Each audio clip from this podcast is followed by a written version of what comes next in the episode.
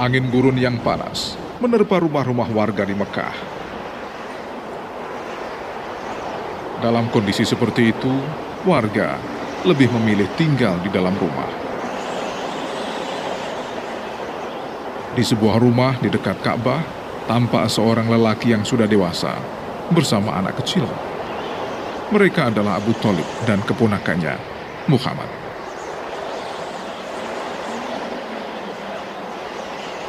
Muhammad yang yatim piatu setelah ditinggal bapak, ibu, dan kakeknya meninggal, kini berada dalam asuhan Abu Talib.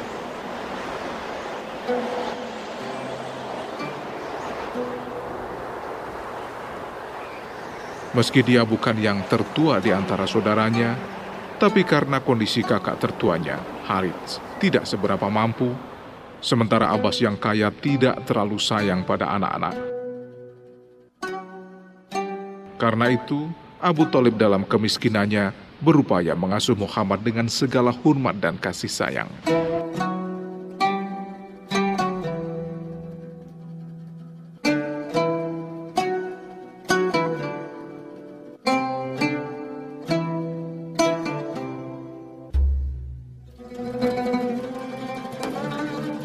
Abu Talib memang dikenal mempunyai perasaan paling halus dan terhormat di kalangan Quraisy.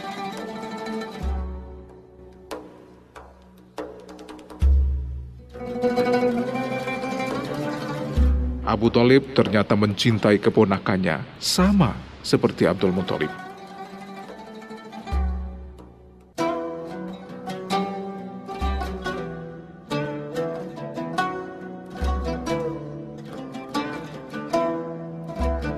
Karena kecintaannya itu pula, ia mendahulukan semua kepentingan Muhammad daripada kepentingan anak-anaknya sendiri.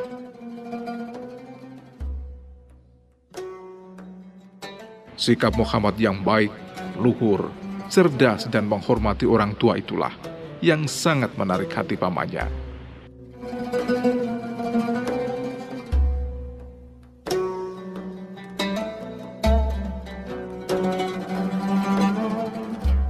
Ketika usia Muhammad baru 12 tahun, Abu Talib hendak pergi ke Syam untuk berdagang.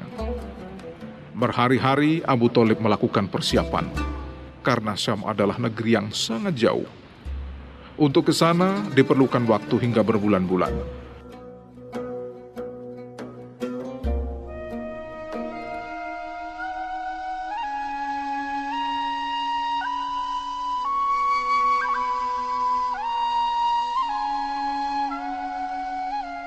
Saat semua barang dagangan sudah naik ke punggung unta dan sejumlah kafilah yang lain siap berangkat, Tiba-tiba Muhammad datang menghampiri Abu Talib. Tidak berkata apa pun, hanya memandang pamannya dengan tatapan yang kosong.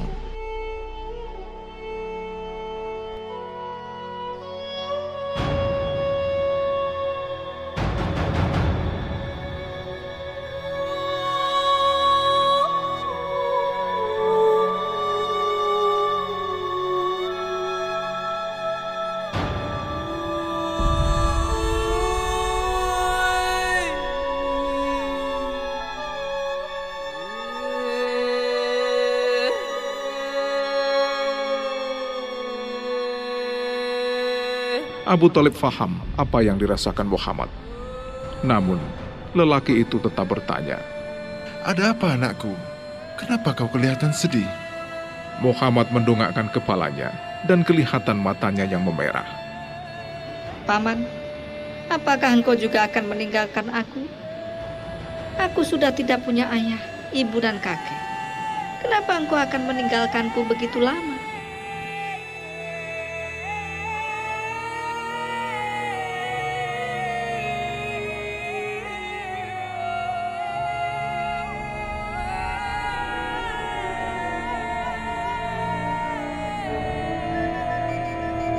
Mendengar pertanyaan Muhammad, air mata Abu Talib runtuh. Didekap keponakannya itu dengan sangat erat. Sesaat kemudian, ia mengangkat tubuh Muhammad ke punggung unta dan memutuskan membawa keponakannya itu ikut dalam rombongan kafilah ke Syam.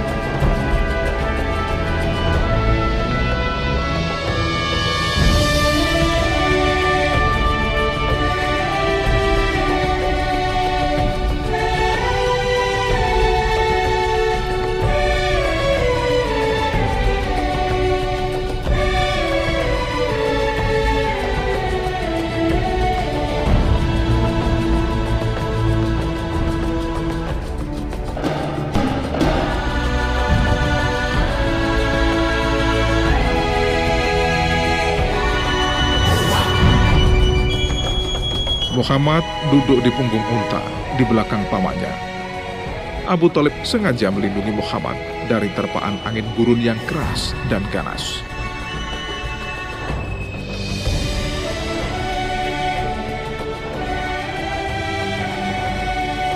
Rombongan kafilah dagang itu hanya mampu berjalan pelan, lambat, karena sesekali kaki-kaki unta terperosok ke dalam pasir. Selama beberapa hari dalam perjalanan itulah, Abdul Muthalib mulai merasakan keanehan. Ke mana pun arah mereka pergi, selalu ada awan perak yang muncul dan memayungi rombongan. Bahkan segumpal awan kecil selalu muncul di atas unta yang ditunggangi Abdul Muthalib dan Muhammad, yang menyebabkan mereka berdua tidak merasa panas, meski berada di padang pasir yang maha luas.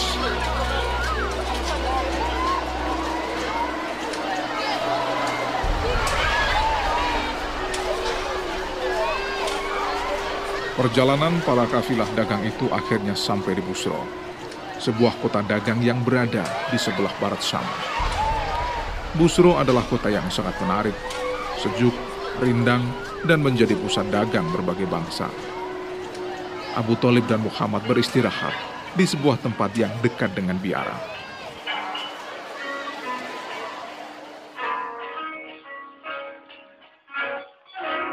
Di biara kecil itulah tinggal seorang rahib yang sudah tua, Bahiro namanya.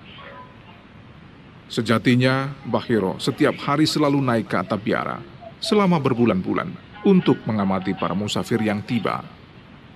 Ia menunggu seseorang yang istimewa, karena sesuai kitab yang sering dibacanya, akan datang Nabi terakhir, dan orang itu akan lewat di depan biaranya. Bahiro ingin tahu siapa laki-laki istimewa itu.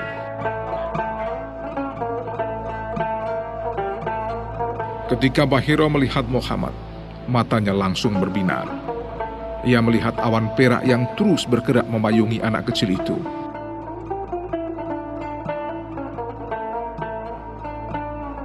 Bahiro lalu bergegas menuruni biara dan menuju ke arah rombongan kafilah pimpinan Abu Talib. Setelah berbahasa basi, ia kemudian mengundang makan dengan maksud agar bisa mengamati Muhammad lebih jelas.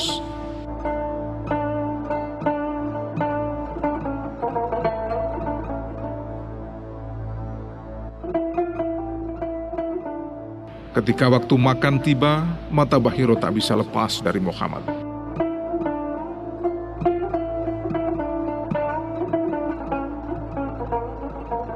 Ia takjub melihat wajahnya yang rupawan, bercahaya, sikapnya terjaga, sehingga kelihatan sangat istimewa. Ketika selesai makan, dengan penuh hormat, Bahiro meminta diperkenankan melihat punggung Muhammad.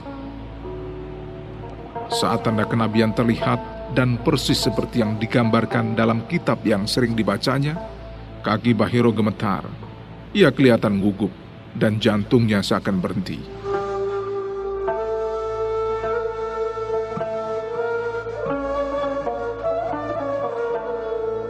Ia sekarang yakin anak itulah yang akan menjadi nabi terakhir.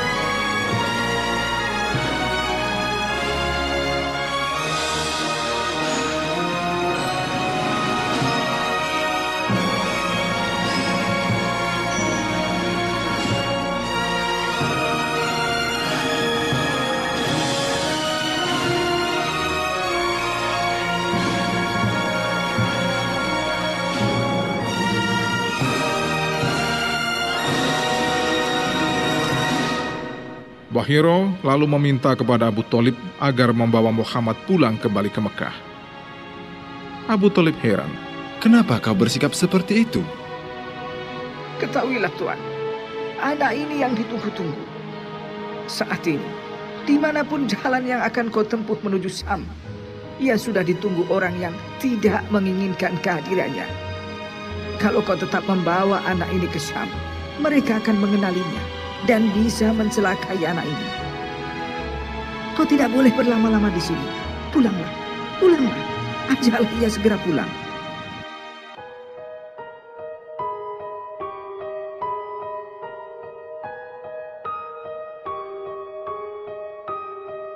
Abdul Muthalib akhirnya memutuskan pulang, meninggalkan rombongan kafilahnya tanpa sempat ke Syam.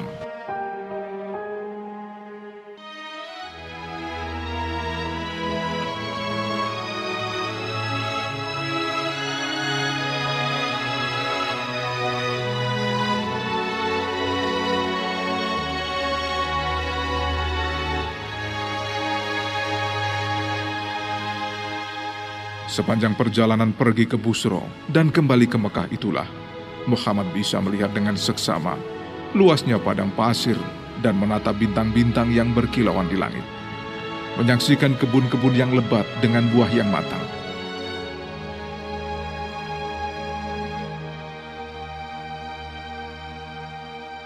Didengarnya pula cerita orang-orang di sepanjang perjalanan tentang adanya bangunan-bangunan sejarah masa lampau kerajaan Romawi, kitab suci mereka, serta kelompok orang Persia dari penyembah api.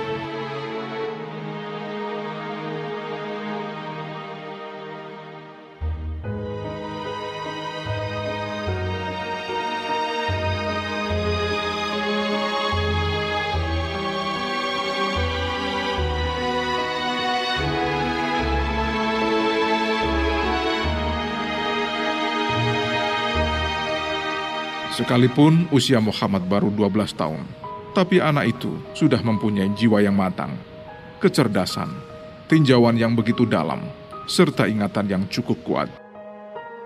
Ia mampu melihat sekelilingnya dengan sikap menyelidiki dan meneliti. Ketika telah sampai di Mekah, ia tidak puas terhadap segala yang didengar dan dilihatnya. Ia terus bertanya pada diri sendiri Siapa sejatinya yang menciptakan itu semua? Dan di manakah kebenaran dari semua itu?